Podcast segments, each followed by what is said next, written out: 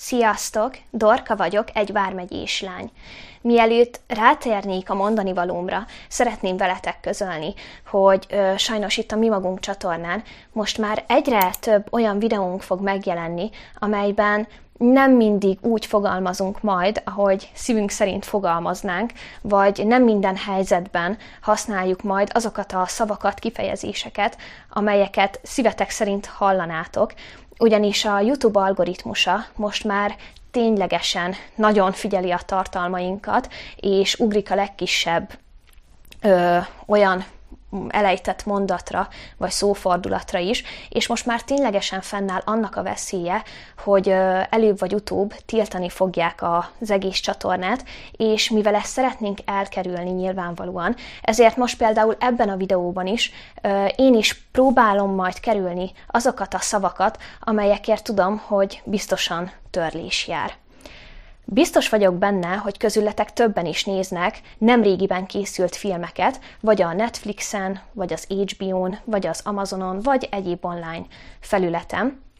és biztos vagyok benne, hogy ti is észrevettétek, hogy most már egyre nehezebb olyan filmet találni, amelynek még van valamilyen magasztos mondani valója, amelyben még van valamilyen pozitív karakter, vagy, vagy valamilyen pozitív üzenet, és mindehhez társul, hogy most már egy ilyen iratlan szabály lett a filmkészítők körében, hogy minden egyes filmben és sorozatban szerepelnie kell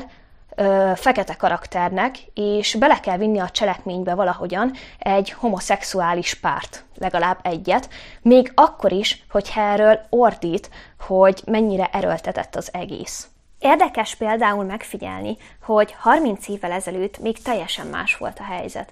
míg az akkoriban megjelenő filmeknél szinte alig lehetett felfedezni homoszexuális karaktert,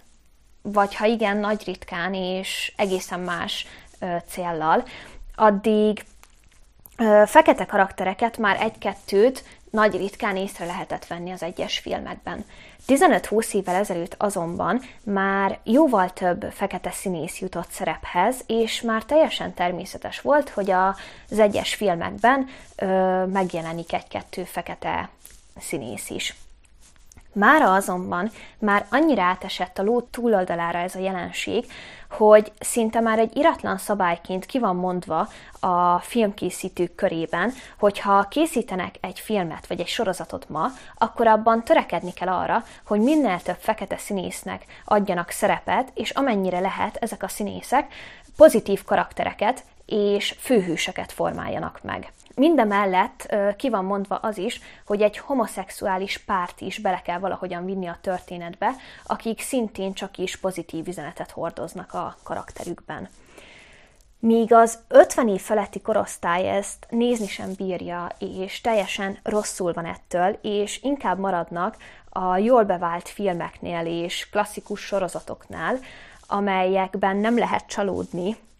és amelyekben semmilyen ö, meglepetés nem éri őket, hogy így fogalmazzak, és inkább a tévében nézik az ott leadott filmeket, sorozatokat, addig a 30 év felettiek már megnézik ezeket a filmeket, csak megrázzák a fejüket, és sok esetben elborzadnak, hogy miért kell ezt ennyire arcba tolni, és miért kell ezt ennyire erőltetni, és nem igaz már, hogy nem lehet egy olyan filmet sem megnézni, ahol ne lenne ez ilyen erőltetetten elénk tálalva. Ezzel szemben a tizenévesek számára már teljesen természetes, hogyha megnéznek egy filmet, egy videót, valamilyen online reklámot, vagy bármilyen online tartalmat igazából, akkor ott ez a jelenség fogja őket fogadni. És neveltetésüktől függően lehet, hogy elítélik, lehet, hogy támogatják, de mindkét esetben teljesen természetesként veszik. Érdekes tehát megfigyelni, hogy mondjuk egy 30 évvel később ö, hogyan fog kinézni a társadalmunk olyan szempontból, hogy hogyan fog reagálni az LMBTQ témára, vagy esetleg a filmekben megjelenő homoszexuális párokra, vagy fekete színészekre.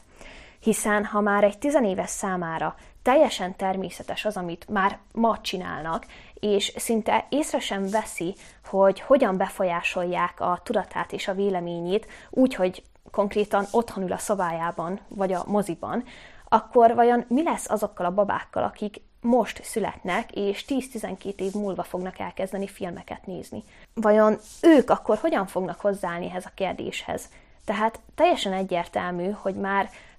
azokkal a mesékkel is ez a céljuk, amiket manapság gyártanak az akár egészen kicsi 3-4 éves korosztály számára is, vagy hogy hogyan gondolják újra a régi klasszikus meséket, amin minnyáján felnőttünk, és hogyan próbálják meg nekik tálalni. Nyilvánvalóan ezzel az a céljuk, hogy már egészen kisgyerekkortól elkezdjék erre szocializálni a fiatalokat.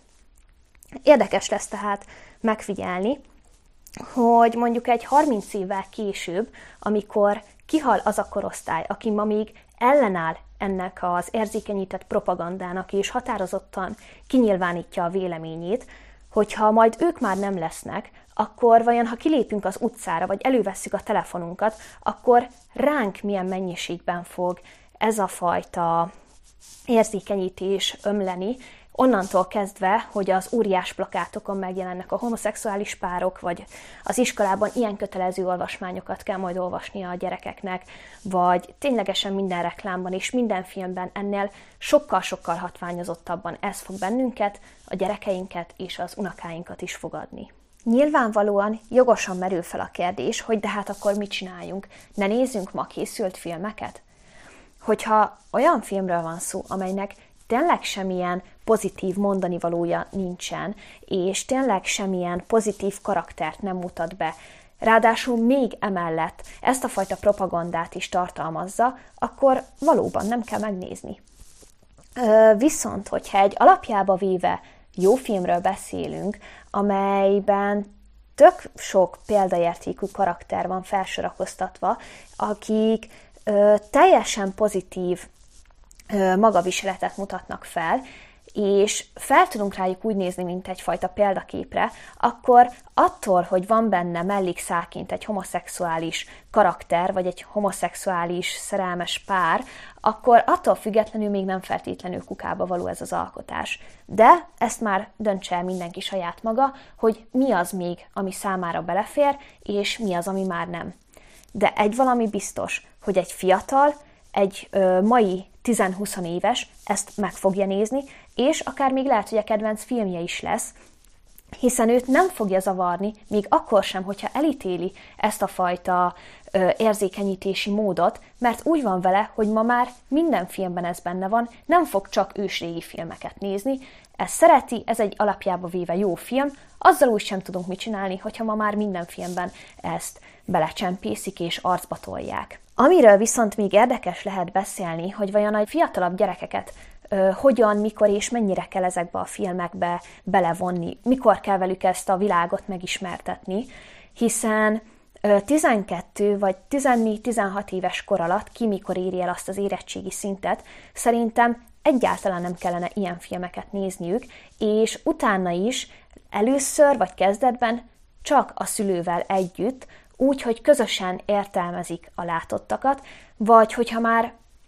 a fiatal megnézett egy ilyen filmet, akkor um, utólag a szülővel együtt értelmezik a látottakat, és együttesen átbeszélik, hogy hogyan is kell ezt a helyén kezelni. De nyilvánvalóan ez már egy olyan dolog, amelyet mindenki úgy csinál, ahogy szerinte a legjobb. Viszont jobb, hogyha rögzítjük magunkban, hogy ez a jelenség van, létezik, és rám is próbál hatással lenni, és ezt hatványozottan akkor kell tudatosítanunk magunkban, hogyha gyerekek életéért vagyunk felelősek, és részt veszünk a jövő generációjának nevelésében.